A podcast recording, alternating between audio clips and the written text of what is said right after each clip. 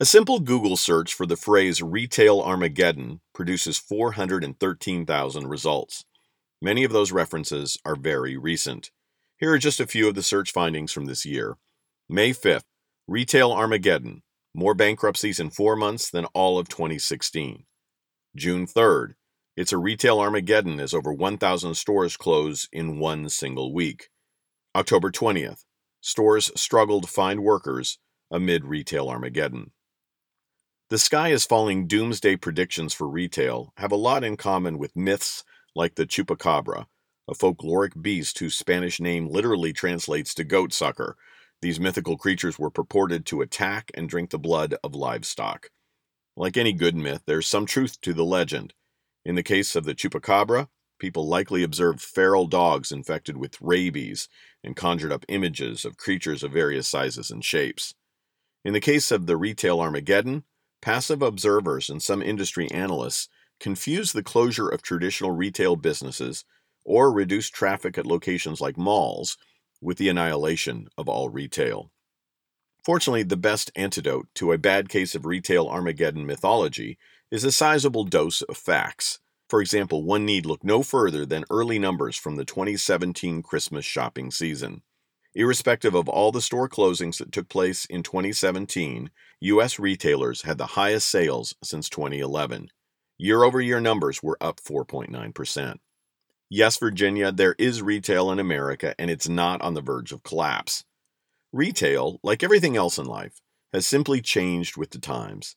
In fact, this year's impressive sales numbers were generated not through the retail channels of my youth, malls and catalogs, but through technology platforms of today, tablets, smartphones, and orders placed by digital assistants. In fact, online retail increased eighteen point one percent this year. Amazon continues to be a big winner. In their post-Christmas press release, Amazon reports impressive sales volumes. More than one billion items were ordered through small businesses and entrepreneurs worldwide this season. And over just five days from Thanksgiving through Cyber Monday, nearly one hundred forty million items were ordered from small businesses and entrepreneurs. Amazon devices also had its best holiday yet, with tens of millions of Alexa-enabled devices sold worldwide.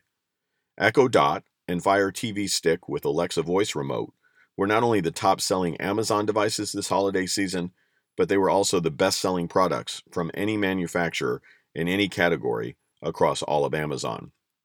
Beyond the pure sales numbers, Amazon highlights the growing trend to mobile ordering and even the use of augmented reality technology in the shopping process.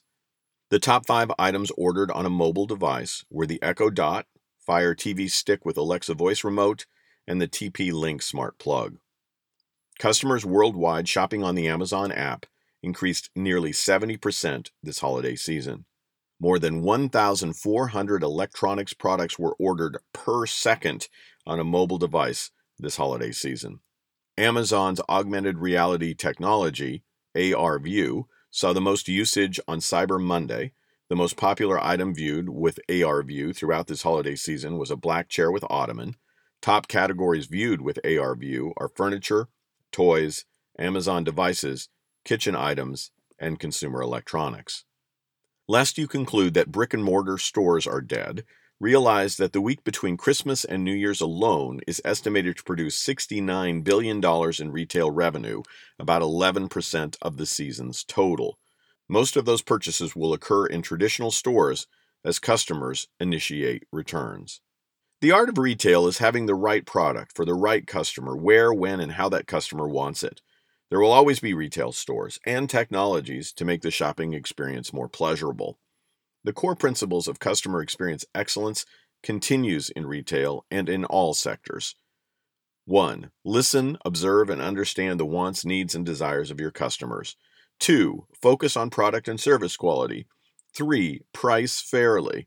four. Have well-trained people in place who demonstrate care for your customers. five. Reduce the effort your customers expend to get what they want. six. Invest in infrastructure that makes the shopping experience pleasurable. And seven. Demonstrate your appreciation for your customers' patronage. These are not the end times for retail. They are simply times to adapt to changing needs for your customers. After all, one moment we might be selling, but the next, we are buying.